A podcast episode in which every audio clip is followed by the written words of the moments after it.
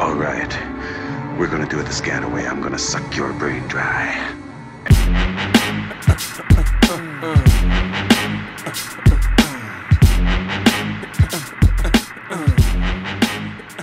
And yes, we have returned from the Stygian depths, from the Marvel Universe. We emerge to celebrate the passing of a legend, the man, the myth, known as Stan Lee, who passed away at age 95. Uh, today on November 12th, we are, uh, I'm Adario Strange. This is the Mars Magazine podcast. I'm in New York and I'm talking this episode to John Threat in Los Angeles, smoky, burning down Los Angeles. How you doing out there? I'm good, man. How are you? You are well. You sound very chipper. You must have had your CBD or something today. What's what's going on over there? Usually sound Yes. dark and uh, mysterious. Now you're all chipper. I guess the sun the sunlight's doing uh doing good stuff. Yes. Are you anywhere near the fires? No, I'm quite east of the fires. Um, it definitely has uh, created a um, haze over the entire city, but I'm, I'm well far, and there's a lot of concrete between me and uh, and the fire. Although I did drive over to check out the uh, perimeter of it.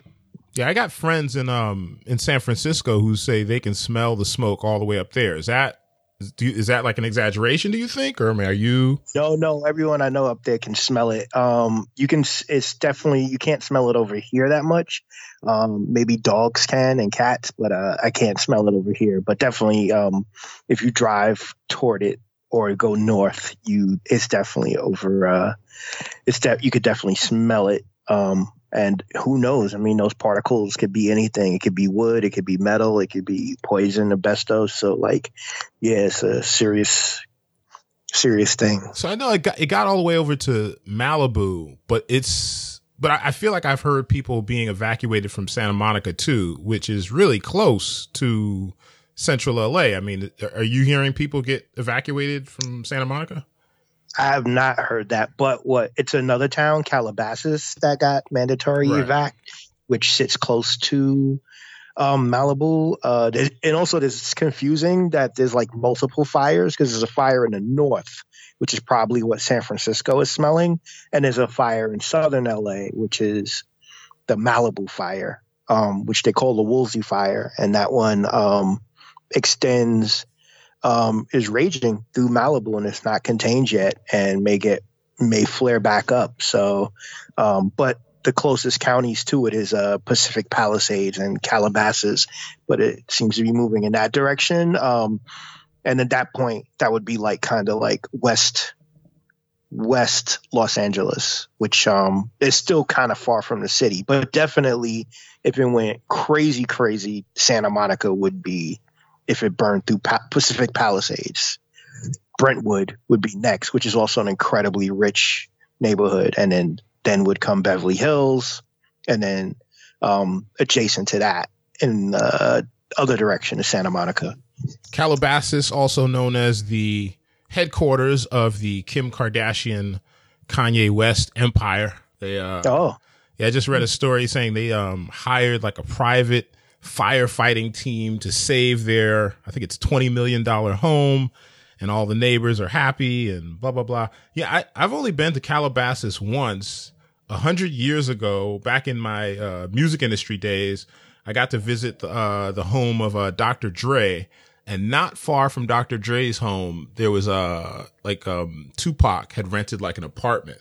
And so I got to like see what it's like out there. It's like really like suburban-y and a bunch of like, I guess, I, maybe not McMansions, but I wasn't really impressed. But, you know, mansions that kind of just, you know, look like they were thrown up. But I guess it's nice out there. A lot of like uh rich people seem to love living out there. Do you get out there? Do you know like what the vibe is out there? no, nope. There's like no reason for me to ever go to Calabasas, Malibu, and um, uh, uh, yeah, I went out to Calabasas like once to get like a a, a specific kind of car repair, but other than that, like I got no part, no truck with that boring part of town. So now, I mean, I'm not going to stay on this fire thing too much longer, but I'm just curious. Like every, this seems to happen every year. There's like a period. Like apparently October is like when most of At least that's what the news says. Like that's when most of these wildfires start.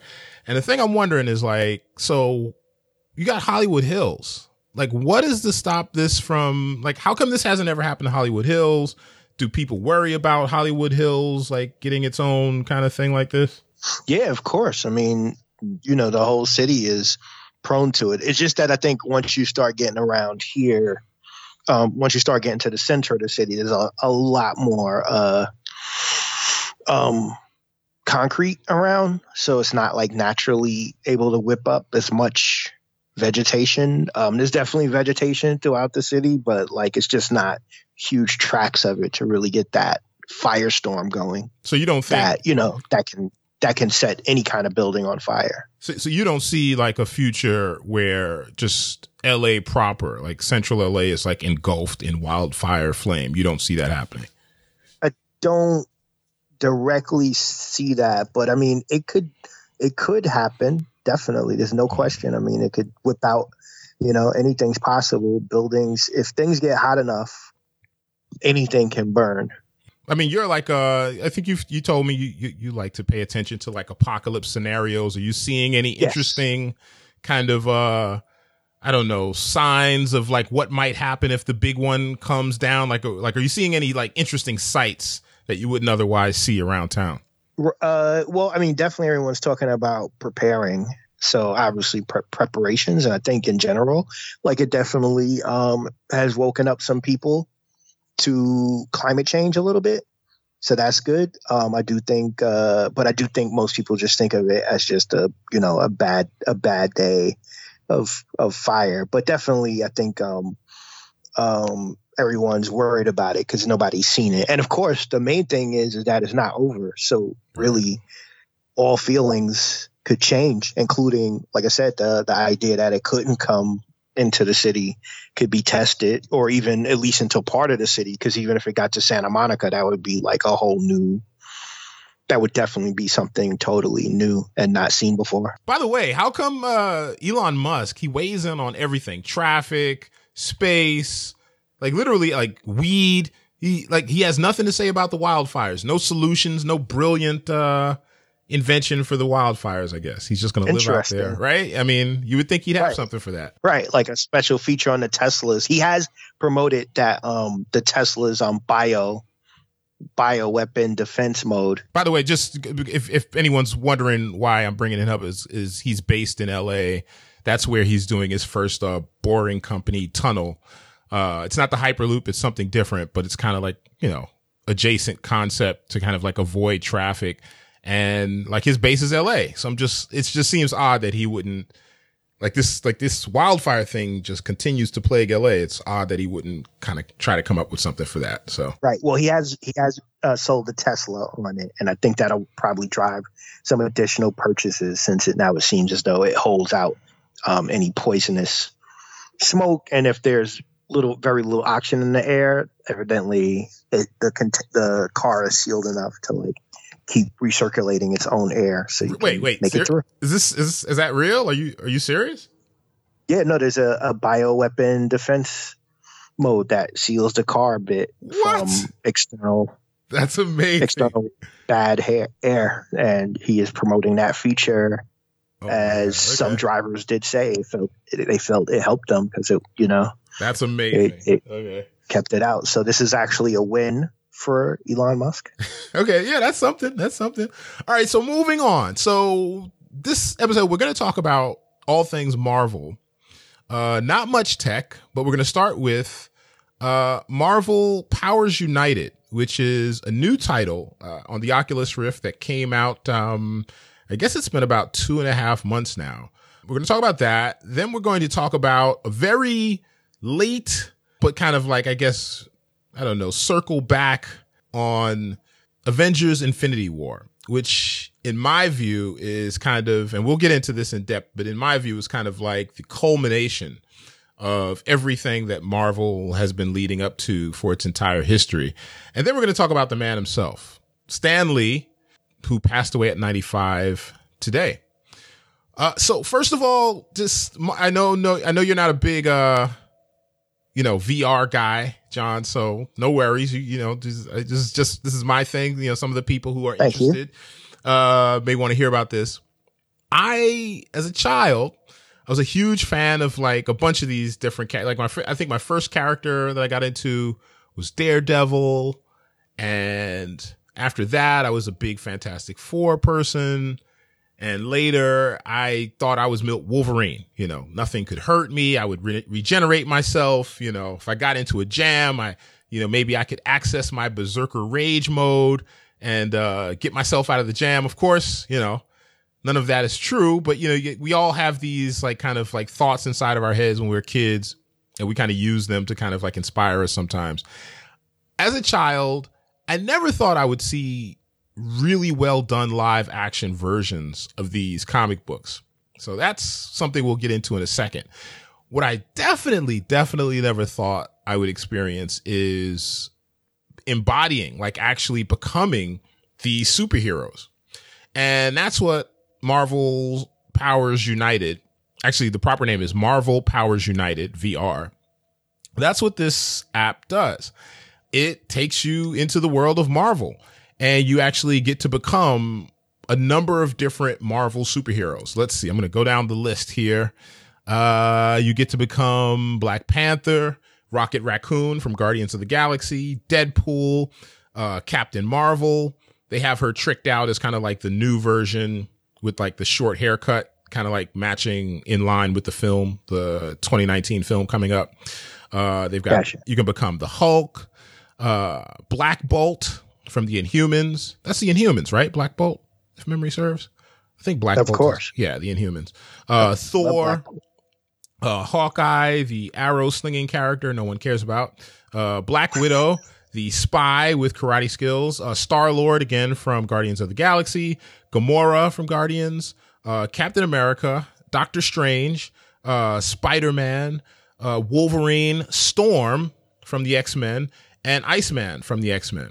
And let's see, actually, so let me go down the villains too. So you can become, I don't know who the hell, this is how long I haven't been in the mix. I don't know. Do you, have you ever heard of Ronan the Accuser? Does that ring a bell? It does. Really? Okay, I've never heard of that. Um, I've heard of Ronan Farrow. I've never heard of Ronan the Accuser.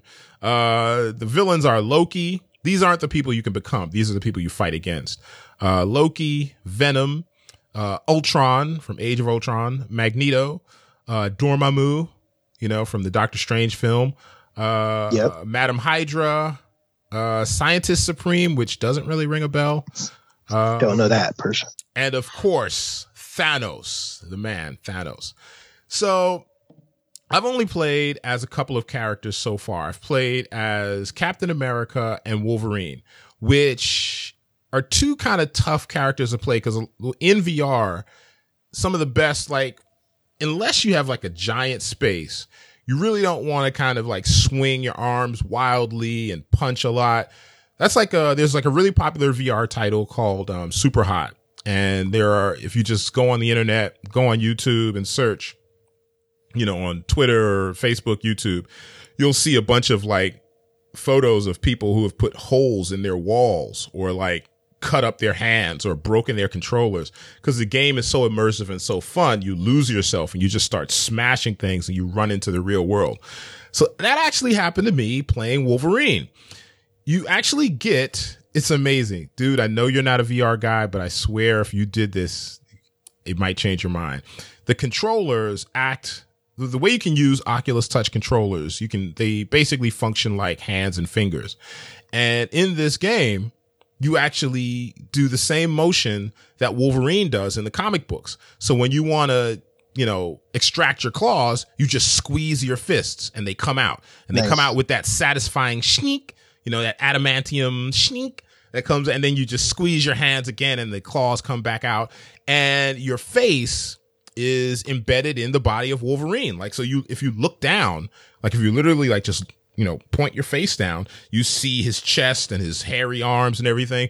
It's amazing. Same thing with Captain America. He has a shield on his back and you reach behind yourself. Like in real life, you're reaching, your arm is reaching over your shoulder and you're pulling out your, uh, your shield and you're slinging the shield. It's pretty good. I'm pretty excited to try like some of the other people like, uh, I don't know, Thor. I want to see how the hammer works. Uh, Rocket Raccoon might be fun. Doctor Strange, of course, is going to be fun. Uh, Iceman is going to be great. Spider Man, I get a feeling that might be kind of unwieldy. But I think the thing that stood out for me with this is like, I've seen attempts to do superhero VR games before. I've seen like a Spider Man kind of short play title.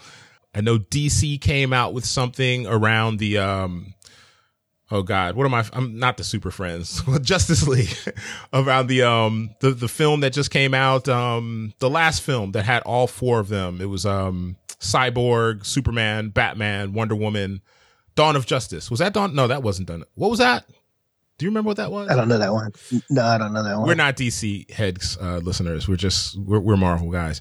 Um, I did see the film, but whatever that film was, they came out with a VR title to match it, and I played it, and it was horrendous. And I, I have to be honest, that kind of set my expectation for what Marvel Powers United might be like. After playing the DC game, I mean, I it was just I I had to force myself to keep playing it just to like experience what was going on. Completely different with um, Powers United. It is it's great. It's I mean, I had to actually force myself to stop playing it. Um, you play as a team. So just like in the Marvel comics, you know, the best uh comics or some of the best um issues have like kind of teamwork oriented situations where, you know, Iceman forms a bridge and Wolverine maybe slides up the bridge and you know he like that allows him to like get up to a sentinel and just like collaborative play that's kind of like what's going on in Marvel's powers Marvel Powers United I don't know if all of the characters are completely practical for VR but the ones I played were pretty good. I, I, have a feeling like characters like Iceman and Doctor Strange will probably be the best just because they don't require you to be as physical. The two characters I played are really physical and I actually started sweating and getting out of breath and it's pretty fun. The environments are rendered are pretty amazing too. Like when you go to, um, did you get to see, uh, Doctor Strange, like the, uh, the live action most recent one? Yes. So remember when they go to the, I'm forgetting the name of the dimension, but you know, kind of like where he faces off with Dormammu. Um, they have that. They have that rendered in like that's nice. and it's beautiful. It's not like this kind of flat, you know, uninteresting. Oh, we'll do a couple of dashes of color just to give you a sense of what it's supposed to. No, it really looks like you're in that world. So that was really cool. Um, also they have uh, Lockjaw from the Inhumans, so he's the you know Lockjaw, the uh, the bulldog do you Teleporter. Him? Yeah, so he teleports, yeah, he teleports. you. He teleports you to the different environments. It's, I mean, this is like a, a well done, in depth game. There's like a training room where you like familiarize yourself with the powers of your particular character. You can change your hero at any time. So this is not like I've played a lot of VR games where, particularly when the game is like a license game where they're like, okay, here's like some famous movie or some famous character, and we're just going to turn it to VR really quickly. Generally, when they do that, it's not that well done. And most of the benefit is, oh, you get the thrill of seeing something you're a fan of turned into VR and you briefly experience it. And it's kind of cool for a little bit and, you know, and then you're done. This was actually developed like a real game. Like this is like if you've never picked up a comic book uh, if you've never even gone to any of the superhero movies, which is unlikely, but if even if you've never been to any of the movies, this is a pretty enjoyable game. Um, and it's incredibly well developed. You know, if you don't know how, like, if you, if you're super familiar with Wolverine's like classic moves, like a lot of the still frames that you've seen from the comic books, a right. lot of that stuff is familiar, but if you're not familiar with that stuff, there's like a training room that actually shows you like how to do these moves and like, and it, it's just, it's so great to just do a lot of these like, iconic Wolverine moves, like with your actual body. Like you're not like just pressing AAXY or something like that. No, you're actually using your body to, you know, that, uh, the, my favorite one is, you know, um, when Wolverine has both of his arms extended and bent but like kind of slightly behind him with his claws extended. Mm-hmm. Like that's yeah. you're like you're doing that. So there's one oh, there's one part where like um I'm I'm on top of some roof and we have to get to the next mission And so Captain Marvel is like, take my hand so we can fly up to the airship. And like, she waits. Like, I have to take her hand. So I take her hand and then we start flying and I'm enveloped in her kind of like this like flame aura. And I'm like looking down and I'm looking all around and I can see as we're flying up. It, it's, it's crazy, dude. So if you have the Oculus Rift, uh, I highly recommend this. It is, I would say this is definitely like if you're not a Marvel fan, it's something you could play, something you could enjoy. If you're a Marvel fan, you have to play this. Even if you don't have your own system, find someone with a system and play this. This is amazing. I can't wait till I play Thor because I know there's going to be some sort of like, you know, hit the ground and like watch lightning emerge or something like that. Uh, Black Bolt should be pretty cool because if memory serves, he's the one he never speaks, but when he speaks, his uh he like just utters like a single sound from his mouth and like things like shatter. Do you remember that? that yeah, yeah, of course. Yeah. yeah. So looking forward to playing him. Uh some of the more conventional characters like Star Lord, Rocket Raccoon, eh, you know, those are cool. I don't know what Black Panther is gonna be. Like I could just see that's just gonna be a bunch of, I don't know, flipping, jumping. Deadpool, that's probably gonna be the coolest one. Uh, anyway, so that's Marvel Powers United on the Oculus Rift. Um, let's see, it's out now. I think it's like 40 bucks. Well worth the download. So now with that, let's get to Marvel's, I would say this is probably in my view, the best film Marvel has ever produced as a live action work. Avengers Infinity War. There was an idea to bring together a group of remarkable people. To see if we could become something more. So when they needed us, we could fight the battles. That they never could.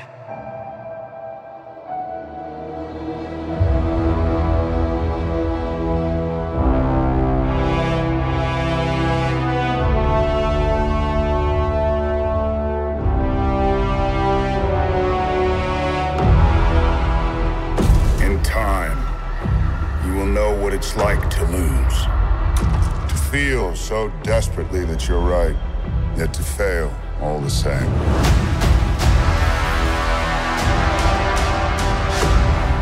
Dread it. Run from it. Destiny still arrives. And that's Avengers Infinity War. Came out this year, earlier this year, 2018. And as I said before, I think this is, yeah, I've been following Marvel films, you know, even before what we call the modern era of Marvel films, which, you know, contrary to what some think, I think it started with Blade, uh, back in the, like, I guess that was 98. Even before 98, there were a couple of films and television series that came out that were Marvel oriented. I've been following them all and as someone who grew up with the paper comic books, moved on to some of the series like the early, uh, like the Hulk, you know, with, um, you know, the old, you know, that series, even like the, the old Spider-Man. Do you remember the live action Spider-Man that they, they had on TV? Yes. I remember that. The, the movie? No, no, no. There was a live action television series for Spider-Man. You never saw this. I don't know if I know that. I know the the movie. No, no, no. There was a series, and when he would shoot his webs, they actually had like rope, like they would throw oh, rope oh, wow. out. Yeah, it was. And and the guy. Here's an interesting part. Like in my view, compared to the drawings of all Peter Parkers I've ever seen, this guy actually looks the most like I've always imagined Peter Parker. Uh, you know, without his mask. Um, and the, the guy they had doing the acrobatics, perfect, like did all the iconic, you know, poses and stances. Um, so I, I mean, I've been, I'm a hardcore Marvel, Marvel person, at least from back in the day. I'm not as up on the current stuff. I'm not, you know, honestly, I've kind of moved on more so to graphic novels. Like my favorite, anyone who's like a friend of mine knows, my favorite is Saga right now, hardcore Saga fan. So I'm more into graphic novels now. Always been into graphic novels, but that's mostly what I deal with in terms of printed comic fare. But when I look back at, you know, on to my childhood, on up to now, TV, you know, one offs, I think, you know, sitting there watching Avengers Infinity War, I, I felt like this is, I, I've never seen anything like this. This is the best, you know, when Thor Ragnarok came out, I felt like that was kind of like the pinnacle of a great Marvel film in that it got Marvel humor right better than other any other film had in the past. But what Infinity War did was it got the humor right, it got the danger right, it got the hey, we're jumping from world to world, scenario to scenario, set piece to set piece right. Uh, no one was kind of sidelined. Everyone had everyone's character had been developed properly. Uh, Thanos's motivation was authentic and real and, and, and felt meaningful. He was conflicted. I mean, I, I, I, you know, and just visually, visually, it was just beautiful. Um, I just remember there's um, I'm not even a big fan of Guardians of the Galaxy, even though I love the films. But the the the part in Infinity War where we cut to um, Star Lord and his team, you know, riding through space to that music track. Um, yeah. You know what I mean? Like that. I just, I thought this is, it doesn't get cooler than this. This is, this is, this is, this is the Marvel. If I could have had enough imagination to truly imagine all of these things coming to life, this is about as cool and dangerous and funny and visually stunning as I could have imagined it. Um, that's kind of my, my broad take on it. What what's uh what was your uh, take from Infinity War? It's a testament to Marvel ca- uh, comics itself because um the idea that you know they had the lease in theatrical to be able to develop all these individual character arcs. So that way by the time this movie comes along like you everything is at stake because you know all these characters. You know their powers you know their travails like you care about them. Um, and that's a really hard thing to do with so many characters in one movie because definitely there are other examples of trying to put a shitload of characters together in one movie and it doesn't work. But um, in this case, Marvel had the time to like build up each one of these characters with multiple movies. Um, so if you weren't familiar with the lore, but if you were already familiar with the comic books, I feel like this movie did each one of them justice um, including all the worlds and tied it all together.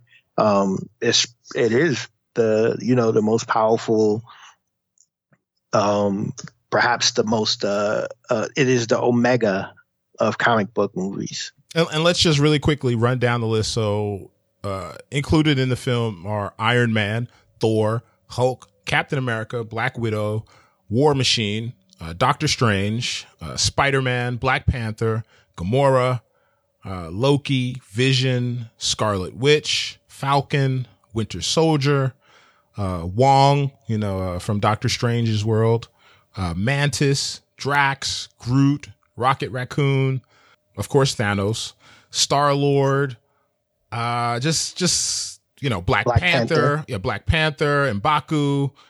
Uh, just so, you know, Red Skull makes an appearance. Nick, Nick Fury. Oh, that's well. That's kind of that's. I guess that's spoil, spoiler alert for the entire just movie cutscenes. You know, post post uh post main plot cutscenes included. Yeah, Nick Fury makes a, a an appearance. I, it was just. I mean, visually. Let's just so. Have you seen Ragnarok? Yes. I don't know. On a visual level, I felt like I don't know. For me, it's between Doctor Strange and Thor Ragnarok as two films that really, in a very unique way, show us the pages of Marvel, like old Marvel, meaning like 80s right. on back to the 70s, old Marvel truly coming to life in the best way. But there was something about Infinity War where it was like, okay, if Ragnarok and Doctor Strange were kind of like Marvel or the studio getting those looks right, uh, Infinity War was okay. Now that we've got the looks right, where that's not even the focus anymore. That's just added, you know, that's just another added layer that we now know how to do. And it's not even a big deal for us anymore. Enjoy, you know. I mean, what would you like? Do you agree with that arc or like, do you have a different take? I, I think that all of them are like they it just got better because I think the uh, the early ones, you know, um, I wasn't in love with a lot of them, both the shot selection and even some of the introduction stories. It's really hard to do a good introduction story for such storied characters that you know you have to give some to the people who've never seen these characters before and something for the people who've seen them you know who grew up with the characters. That's a hard place to go. Like it's not like you know making i don't know like predator where like no like nobody knows these characters. You can start your mythos from from zero um you have to satisfy Well, let- let's let's set a level here. Give me what you think is the most overrated modern Marvel film, like the one that got so much praise, but you personally don't think was necessarily worthy of that praise or that particularly well done. Whoa, that's a good question. Um, well, for me, I mean, most of those would be probably the non-Marvel ones. Like, I'm not a fan of the X-Men movies per se, and I'm not Oh, a fan right. of the Wolverine movies. Yeah, that's done by a different studio. That's Fox, and so that's like Right, exactly. reason why those kind of have like a different look and aren't. Yep. So know- all the Fox ones, because that includes uh, all, all versions of uh, Fantastic Four, which also speaks to what I was saying about having multiple characters and trying to develop them. That is a really hard thing to do, and Fantastic Four in particular suffers deeply from that. But I mean, is that to say that you think all of the Marvel films, like Marvel proper films, the ones not done by Fox, all of those just all get them right? No, no, no. I wasn't like a fan of like the early Thor, and they obviously changed his character a bit. They injected more humor, which is definitely like a. Um, it's interesting because that is kind of a Marvel trademark, but yet at the same time, like Thor used to not really be, um, on the humor side too much. Right. Um, you know, Yeah, they had new the thing. characters that took themselves too seriously. Like, you know, like I, I know that me and you both love uh, Namor Right. um, who I wonder will Imperious ever make an appearance. Yeah, I wonder if he'll ever make an appearance. Well, I'm going to tell you why he has to make an appearance because Aquaman, and and I've said this to you off mic. Aqu- I hereby predict that DC's Aquaman will be a giant flop. Well, I think it's um, I think it's going to be really good. I have to admit that I have to now change based on the trailer, um, which could be a mistake, but it looks like it has some amazing world building going on there. Hmm. And Atlantis is a, re- a rich, deep history to like delve into. Um, that society kind of dreams about. So um, I really, I, I actually think it might be quite good. I say thee nay. We must not talk about DC anymore. We've digressed too much. Okay, let's just run down all of I say thee nay for those who don't know is one of the famous Marvel. Marvel was really well known and and loved for having all of these kind of like phrases that became icon- iconic phrases from their um characters. One of them was I say thee nay and that would basically be uttered when some hero was engaged in like pitch battle and maybe almost losing. I think also Namor may have said it, a few other people. What, what do you remember any of the other phrases? Zounds with a Z, zounds, Sounds. zounds. uh, what else do we have here? Um, behold. That was one that would always come up like every so often. I would say throughout the year, like throughout any series, uh, you would, you, you almost like would come across at least three different books three different you know episodes in a comic book series where you open either the first or the last page and there would be a giant you know behold you know the you know I mean, they, the, the yeah. world destructor I mean, I think they even had a character that be. yeah there was the beholder But there's also uh, Stan Lee's uh, more um, down to earth Brooklyn style um, commentary. Like Nuff said, he that he that like became that was in all his comic books. Like Right, at the right. end, you know, it'd be like, like stay tuned, dear well that was okay well, I, let's we'll get to back to uh, stan lee we're, we're gonna get into all that but i want to stay on the heroes and the villains Well, I mean, obviously there's there's Hulk smash. that actually, that's probably the most popular one when you think about it. There are people who have never picked up a comic book in their entire life, probably have either never seen any Hulk TV series or maybe have just glimpsed one of the movies and everyone knows Hulk smash. The back to Infinity War. So, so you agree that this is kind of like the the penultimate, the, the ultimate expression visually, narratively, like you know, soup to nuts. This is kind of like the achievement. This is it.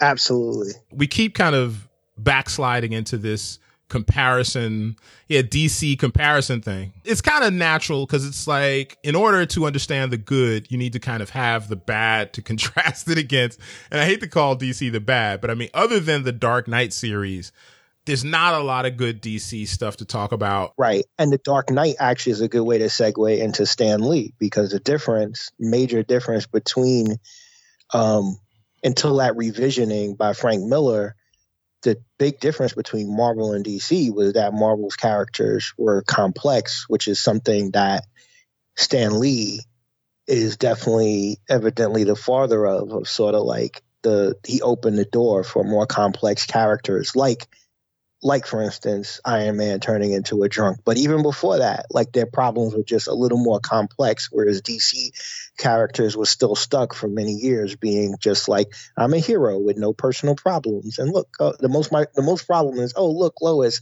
i got on i i i, I just appeared out of nowhere. Like that's just Right. mad corny. And you know the, time period had changed it was no longer the 50s we were entering the 60s and 70s with um, massive social upheaval, you know, and real realities about war. Um, whereas World War II was all about heroes. Uh, Vietnam, it became very murky who was a hero. Um, um, you know, people were getting uh, real life heroes were getting uh, shot in the streets. You know, uh, Kennedy and Martin Luther King and other people slain, dead. It was a totally different time. Um, and here comes Stan Lee, who changed comics forever by imprinting this in a lot of ways. I mean, as a as a both a uh, artist and a writer, um, you know, he has probably had more profound effect on on several generations than any other writer in history. So I will go ahead and take your cue and segue into into Stan Lee. So Marvel today posted a great, you know, of course there were other obituaries in the New York Times and the Hollywood Reporter, but Marvel posted its own kind of note um, that it seems like they had this ready because it's really well done and, and nicely prepared. And you know, he was pretty. I mean, ninety five. I mean, you know, look, you know, all, any of us can hope to to reach 95. I mean, that's basically let's just round up. That's 100. I mean, the guy basically lived for a century. Yeah. Um, and I'll just read a part of what Marvel wrote or posted today. Uh, Stanley Martin Lieber, aka Stan Lee, loved the written word from an early age and wanted to craft stories like those in his favorite books and films, which he consumed voraciously. From a simple upbringing in the teeming landscape of Manhattan, Manhattan, New York, New York, money Manhattan. Oh, that's me. Uh, young Stanley worked his way through a succession of jobs until he found himself an assistant at a comic book publishing company called Timely Comics. In between refilling artists' inkwells, erasing pencil lines from comic pages, and fetching an untold number of lunches, Stanley expressed his, his desire to write and create tales of his own. In May of, in the May 1941 issue of Captain America Comics number three, he got his wish. Readers would find a prose story in that issue titled Captain America Foils the Traitor's Revenge, sporting the byline of Stan Lee, and the star was born. As Stan's roles and tenure with Timely Comics grew and evolved, so did the company itself. With Stan at its helm, Timely Comics morphed into Atlas Comics and then into the name that would ca- catapult it into legend and forever be synonymous with Stan Lee, Marvel Comics.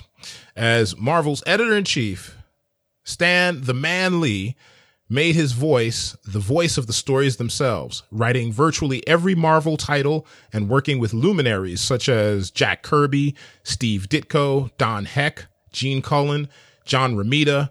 Stan began building a, a universe of interlocking continuity. One where fans felt as if they could turn a street corner and run into a superhero. That's absolutely true. I remember living in Manhattan absolutely certain at one point I would run into some sort of Marvel character, uh, either costumed or in his regular guise. Um, continuing, a rich collection of characters grew out of his nonstop plotting sessions with his artists, including the Fantastic Four, Spider-Man, Thor, Iron Man, the Hulk, the X-Men, and more. Today, it would be almost impossible to find a corner of the Marvel universe that Stan didn't have a hand in. And it goes on, but that's just a part of what they wrote. You can access that at marvel.com and slash remembering underscore Stan underscore Lee. I mean, that, that says it all, right? I mean, as a, I mean, you're a New York kid too. I mean, did you have that same feeling that you might actually run into some oh, of these yeah, characters? Well, absolutely. Absolutely. I think it makes me wonder why, you know, not to jump into DC again, why, you know, their main stories were set in Metropolis and um uh whatever the other thing is, Gotham. And like, you know, the thing like I mean it's not like they're like trademarked or something, but like there was a nice touch that, you know, Spider Man or the X Men or whatever could run into like the Statue of Liberty or the Fantastic Four and it's you know, fight on the Brooklyn Bridge you know, it gave it a nice grounding in reality. Um, so it makes me wonder. even, I mean, they had, you know, obviously Daily Bugle and the Baxter Building don't exist, but like the other landmarks. Wait, wait, wait! I, I, that's, the, I have to tell you, I was a huge Fantastic Four fan, and I thought for the life of me that the Baxter Building was real. Like I honestly, one hundred as a child, I thought it was real. I thought there was a Reed, a Reed Richards somewhere eh, somewhere in Midtown. I I just assumed that Midtown Manhattan was just too big and there were too many buildings for me to ever really find it. But I was fairly certain in the back, and I was yeah, not as an adult or even as a teen, but as a child, I was fairly certain in the back of my mind that there was really a Baxter building and Reed Richards was somewhere, you know, out there in Midtown doing his thing. Right. And I mean, all these locations like the thing, was from like Delancey Street. Yeah. It's kind of like Yancey Street, but he's kind of from that area, like the Bowery, basically. Yeah. And uh, this really grounded it. And it's interesting that um, DC never did that. You know, they and they, you know, they stuck to the mythology, but in some ways that made it like, you know, fantasy world. Right. That was really great. Yeah, I mean, every comic book, not every, but many of the comic uh, series integrated Marvel in some way. And some of them would also take you to like a different country, uh, or they would do this weird thing that this, and this was really confusing as a child. They would take real foreign places and just kind of change the name a little bit but give it all kind of like the same characteristics of that foreign place. And so because I definitely thought Doctor Doom's home home right. country was real. Was it was it what was it what was it? Oh god. Yeah, let's take let's take, yeah, something. something like. I mean, because you already knew that so many of these heroes were based here in New York, you assumed that these other places they were talking about were real, like Wakanda. You know, people is really funny. Like in 2017, 2018, watching people walk around talking about Wakanda forever, Wakanda. They don't understand. Like if if you were like a hardcore Marvel head, yes, on some level in the back of your mind, you thought, so right, there's Wakanda, right? There's some, there's, there, right, there must be some sort of, cause, cause everything's based in Manhattan and that's real. So there must be a Wakanda somewhere. So it, it's really, you know, it, it's funny. Like people don't understand it, unless you were like a hardcore Marvel, uh, head, like, you know, as a child. Well, I remember just Thor got me into mythology. I remember, you know, reading about Thor, reading about Asgard, reading about Odin, and becoming curious. And when I found out that this was actually, you know, Norse mythology, I was like, holy, what? Uh, seriously? And I just started like investigating more. And of course, that just built into the back of my mind, maybe on some of, because when you start thinking, okay, wait a minute, you got daredevils in somewhere in Chelsea, Hell's Kitchen, you know, you got, right. you know, uh, whatever, Spider Man and Queen somewhere you know, all these mm-hmm. real places. Doctor Strange in Doctor Strange in Greenwich Village. Let me tell you something, man. In Greenwich Village, which made a lot of sense. it made so no, it made no, no, no. It made absolute sense because Greenwich Village has long been known as kind of like maybe not now so much, but it's long been known as kind of like a hippie haven for a lot of like the '60s people and people who are, you know, some people who are into the occult you know, into, you know, crystals and numerology. So there, there, you know, for a time, there were a number of shops in Greenwich Village that cater to that. And there's still a couple of like, uh, I guess they call them head shops or smoke shops that are still there. So it was a perfect place. And I remember even going to Greenwich Village one time because, you know, I'd lived my whole life never actually thinking, hey, let me just go over there. And I remember like I was, you know, this is like years ago, I was an adult, but, you know, I did kind of go look for the building, like trying to see if I could find that building with that iconic window you know, with the Doctor Strange symbol. I mean, that's how realistic a lot of this stuff was. And then so you take all that and then you start, you, you have some of the writers at Marvel using real mythology, like mythology from, you know, our, our, you know, from the real world, like, you know, stuff that is hundreds and hundreds of years old. Then you start really, you know, kind of wondering where, you know, what's real, what's not, you know, is there an Iron Man? You right. know, is is there a Hulk somewhere? You know, right. is uh, you know, is Galactus coming? Like, is Galactus coming at some point? you know, like, will we have to get on our knees and beg? You know, will the will the Herald, will Galactus's Herald save us? You know, that kind of thing. And all of this, like, you know, the wonder, the questioning, you know, the the lack of certainty. I enjoyed every bit of it.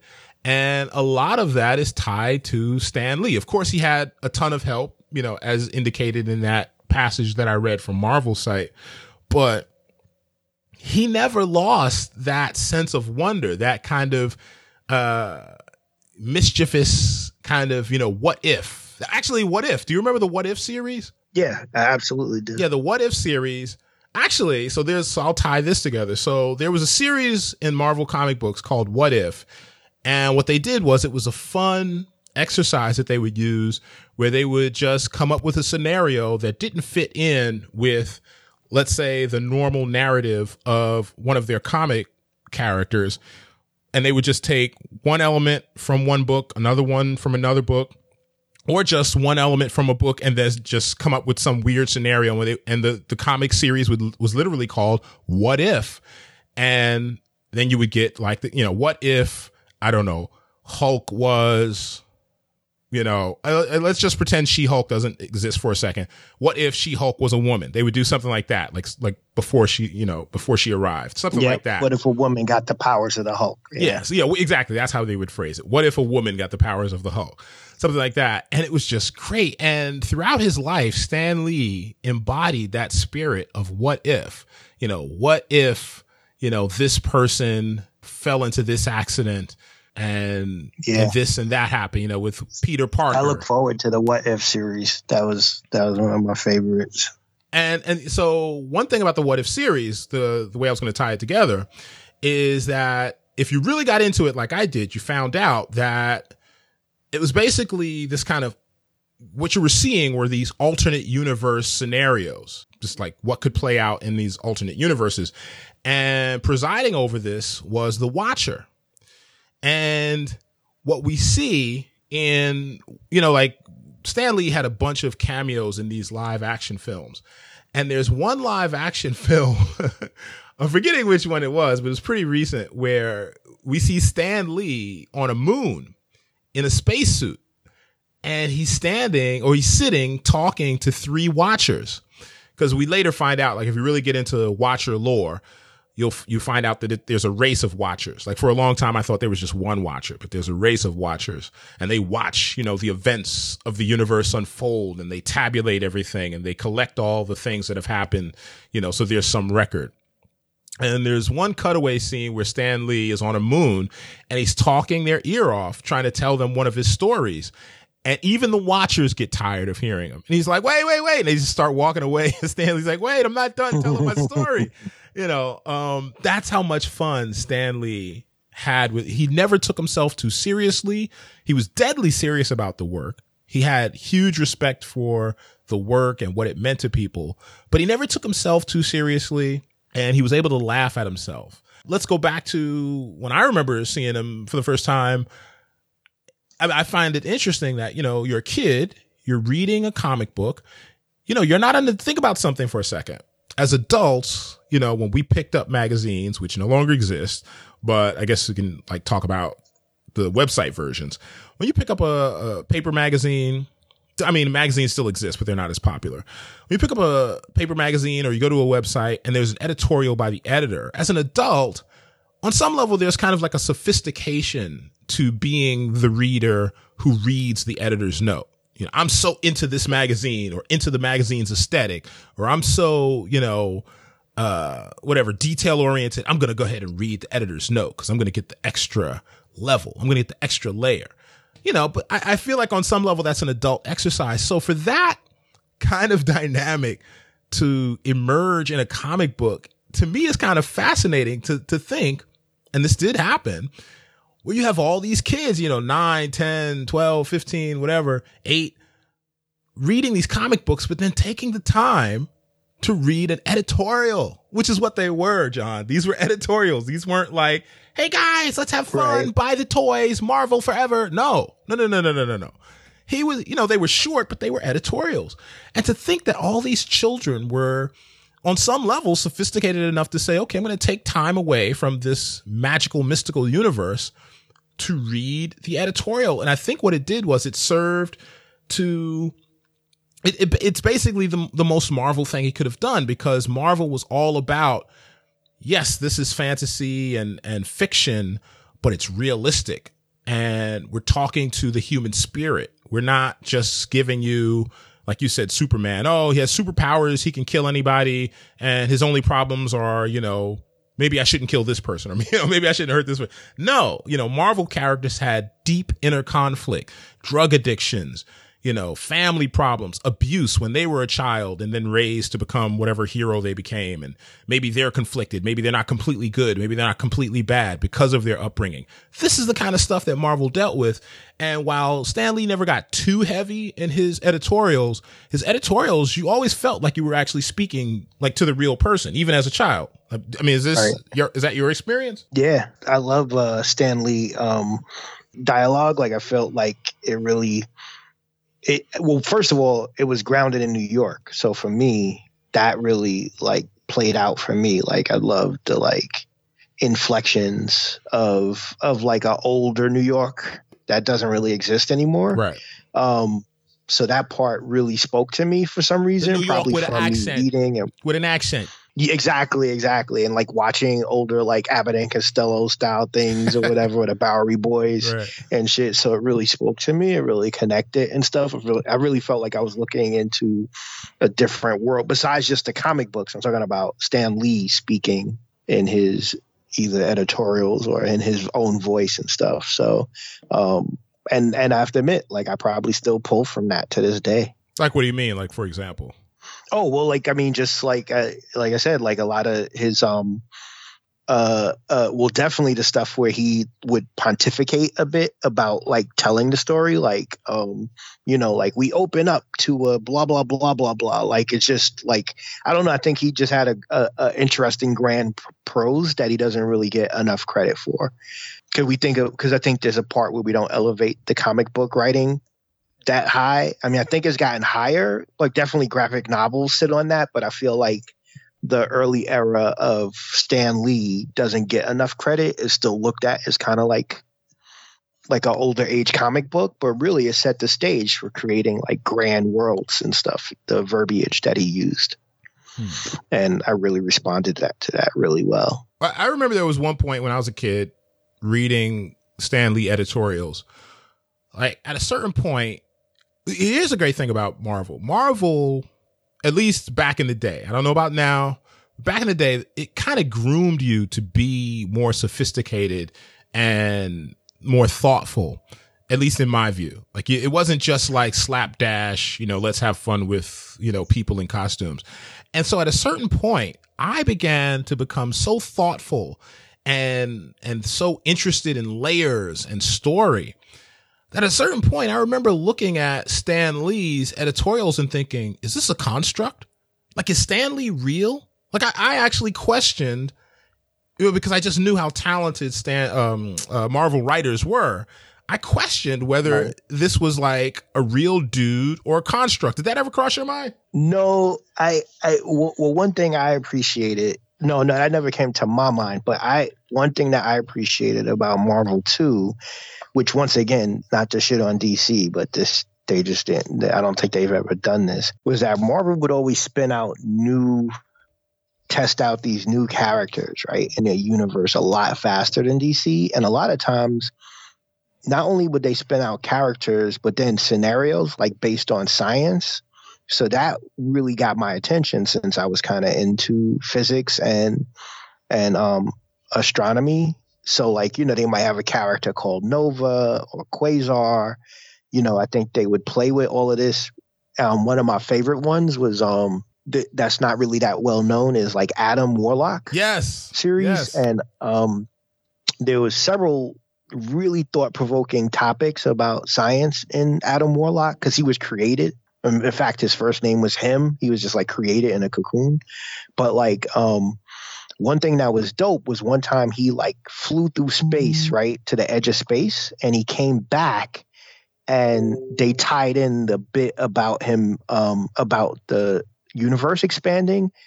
And then he got back to Earth, and he was too big. He was bigger than the Earth because he had went to the edge and expanded. That shit fucked come my head up dude. Who else does and that? Star Thief laughed at him like you're too big to return to your world. You're punished forever. Like I, I tricked you, Come on. and it was just, it just was deep. It made me think about all types of science shit, and I just, so I really, I really dug that, and I can tell you now, you never got that really from DC, um, at least in the era where you know I was reading comic books. Um, I don't think they touched on that stuff until much later, like in, in response to tons of that stuff. Um, I think they they explored the alternate reality, alternate Earths a lot better sooner. I think the the DC version is really good.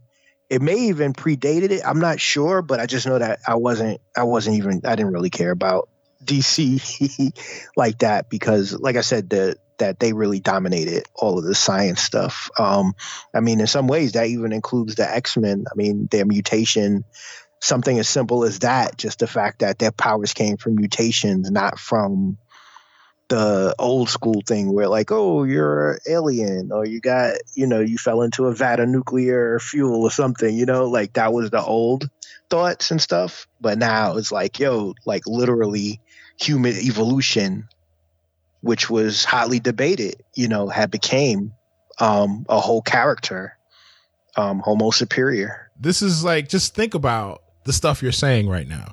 This is the kind of stuff that leads to real science careers or maybe take someone from comics to writing about hard science fiction or maybe lead someone to want to become I don't know like an actual astronaut. I mean this is not, you know, this the, the, stuff you're talking about. This is like sophisticated stuff to cram into a little child's head. And you know, even to this day, I still have, you know, you, you always, what's the, uh, the old saying, you know, or the old trope of like having to throw out your comic books to make way for your adult life. Well, no, I, I still have a tiny stack of ancient, ancient, ancient comic books. Uh, and I'll never let them go. You know, they're like, I, I wish I had more, frankly. Um, I think some people take it a little far. I'll, I'll be honest. Like sometimes I'll go into some of the modern day, you know, like um, Forbidden Planet or you know various other comic book shops. Like I always try to make it a point. Like there's one, there's a great one on Vine, uh, not on Vine, on uh, Sunset in L.A. that I'm whose name I'm forgetting. I think they're actually supposed to close down in the last couple of months. But I always try to make it a point to go to a good comic book shop wherever I go, wh- whatever country I'm in, wherever city I'm in. And although I'm still a huge fan, I, I do, I don't know, I feel like unless you're, I don't know, an artist or someone trying to write comic books, I think if you get into your adult phase, maybe calm down a little bit, you know, because I was a hardcore. I was one of the kids who had the plastic, you know, wrappers, and I had several boxes, and I traded uh, comic books, and I was deadly serious about my comic books, man. You know, but I think once you become an adult, like unless you're a dealer or some sort of professional in the space, maybe slow down. you know, like, are you still a? Do you deal with anything? Are you No, I currently don't watch any, read any um comic books and stuff. Um, um, I used to be really into uh, what's it called, the graphic novels and stuff. In a lot of ways, some of those kind of like upset my taste for regular comic books. Yeah. Even though I know that now they got kind of darker, but like still, my taste would keep evolving to like indie, like like it's like watching indie film and getting into it. Like the graphic novels became, you know, outpaced it it, it was like drinking an IPA beer and then trying to go back to like Bud Bud Light. Well, you know, this, yeah, the same thing happened to me. So I was like a hardcore comic book head, and I don't know what happened. I I feel like it might have been my uncle or some some older person, older kid, or my uncle who exposed me to heavy metal, which is basically. You know, in my view, kind of the precursor to a lot of the graphic novels that you see today. It was basically, for those unfamiliar with heavy metal, magazine. It was a monthly magazine and it was basically like a bunch of mini graphic graphic novels in one magazine every month. And it was incredibly well done. The cover was always amazing. And the themes were very adult themes, like really, like I thought Marvel was sophisticated and dark, but no, no, no. yeah. Heavy metal was like the next level. Although it kind of sometimes veered too much into the sexual, you know, for my taste. Like it's, it's, you know, some stories were clearly done by people who are like, oh, people who read heavy metal just, you know, I guess they whacking off or something, or like they just, they're into sex with comics or something. But that's not what I was looking at it for. Like, you know, and it was kind of like, um, the static version of like Ralph Bakshi and kind of like the, um, that first animated, um, film, uh, Lord of the Rings by Ralph Bakshi, Fritz the Cat. Did you ever see Fritz the Cat? Yes, of course. Yeah, so some of that stuff, like it was kind of like the static, you know, paper version of a lot of that stuff. So once I really got into that, that kind of, you know, I still was really tied to some of the the hero mythology, but you know, yeah, I, I began to lean more toward graphic novels myself as I got older. Uh, but let's talk about mythology. I mean, let's talk about Stan Lee as, you know, the ultimate storyteller. I mean, of course, he's not the author of every single story. He didn't create every single character. We know that. Let's, you know, make that very clear. But I mean, he created a lot of them, you know, and he was deeply involved with a lot of them. When we look at, I, I think we, I feel like we've touched on this before. When we look at kind of like the past, you know, before the invention of whatever cars and engines, there was one level of mythology and that seems to have carried over even, you know, as we moved into the industrial age. And what I feel like we're seeing is kind of like this new, and this, I'm going to get crazy here, but I, I feel like as we become superhuman, you know, implants, uh, you know, neural effective drugs, you know, like, you know, to allow, allow us to have like better cognition, faster reflexes, become stronger. Steroids is kind of like an early form of that, you know, uh, all of these things. I mean, I'm wondering like if like a hundred years from now, assuming we don't, you know, wipe ourselves out, will we look back on these stories, these mythologies and have, and some people wonder if some of them were actually real because our reality a hundred years in the future will be so fantastic. People will have so many things or abilities that to people like us today would seem like superpowers, but in a hundred years from now, they won't be superpowers. They'll be normal. Do, do, you, do you get where I'm going? Like, do you, you see what I'm saying? Yes. Do you, I mean, do you see that? Do you, do you think that's a possibility that that might happen? Right. I do think that there's something to the, um, one day it'll be like maybe some superpowers going on, but I think it's probably more like how like, like Homer wrote Odysseus, like in the future, people will um you know in in i think people will have morphed these stories and wonder if like wolverine was like a real hero of old the same way we think of like um like like odysseus or or hercules or who is a who happens to be a, one of my favorite marvel characters. And then um um I, I really like marvel's take on hercules as well as um um other people, including like Thor or whatever, like Wolverine may one day, like in 2400, people will be like, Wolverine existed. Yeah. He did many deeds. yeah, there, there he had he had an exoskeleton. They poured metal over his regular bones and gave him an exoskeleton, gave him retractable claws. Uh, there was something about his DNA makeup that allowed him to regenerate, even though we regenerate normally nowadays here in uh 20, you know, 2400 or whatever, you know, we're living in. Back then it wasn't normal. So people found it odd for you to be able to regenerate wounds so quickly, you know. Uh yeah, I mean like a lot of the stuff that they come up with is not like a particularly like, you know, Black Panther. That's near future sci-fi. That's not really far out anymore. Even though, you know, back when it, you know, was first created, it was pretty far out. Not so much anymore. I mean, we can kind of just go down the list of Marvel characters that, you know, maybe 30, 40 years ago might have seemed unrealistic. And as each, you know, 10, 20 year span passes, it's a little more realistic, a little more. And even like, just take somebody like Doctor Strange, where what I'm noticing with the Marvel universe is they're kind of marrying magic and science. And what they're kind of like, what, what seems to be the underlying message is magic is just another form of science. Like magic is like this form of science that is kind of next level that you haven't gotten to yet. Okay. So moving on from kind of like the mythology stuff, it's just kind of like, I feel like uh, so many fans of the Marvel films have probably seen the Stan Lee cameo appearances, but they didn't really know who they were looking at. They were like, maybe kind of like, why do they keep showing this old guy? Yeah, Right. like, because he keeps popping up in almost, I'm pretty sure almost every film. He makes some sort of appearance as kind of like a mailman, a security guard, uh, a house husband, all kind of characters. Like in the, um, I think in Infinity War, he's like a bus driver uh like a school bus driver i mean are, were these like valuable to you like as you've seen the marvel cinematic universe unfold did these have any resonance for you Um, me, no, I, I think I was like, I don't know. I thought it was cute.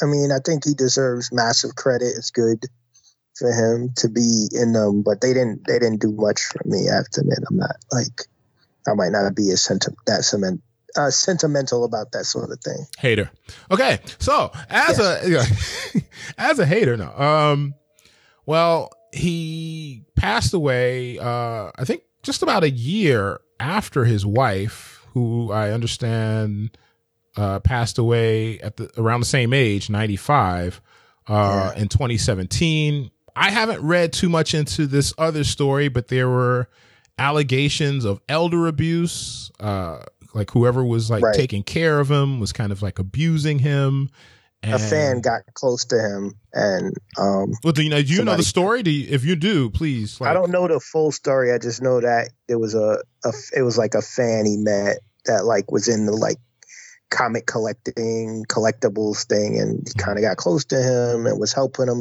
with stuff. And then unfortunately, you know, uh, when he probably realized, you know, Stan had a lot of money and was elderly, you know, he started, you know, maybe pushing him around a little bit wow hoping to extract that money and isolate him from his friends, um, which is you know easy to do because sometimes old people get you know that elderly can get confused and are moving kind of slow and also frail. That's the that's the extent of what I know.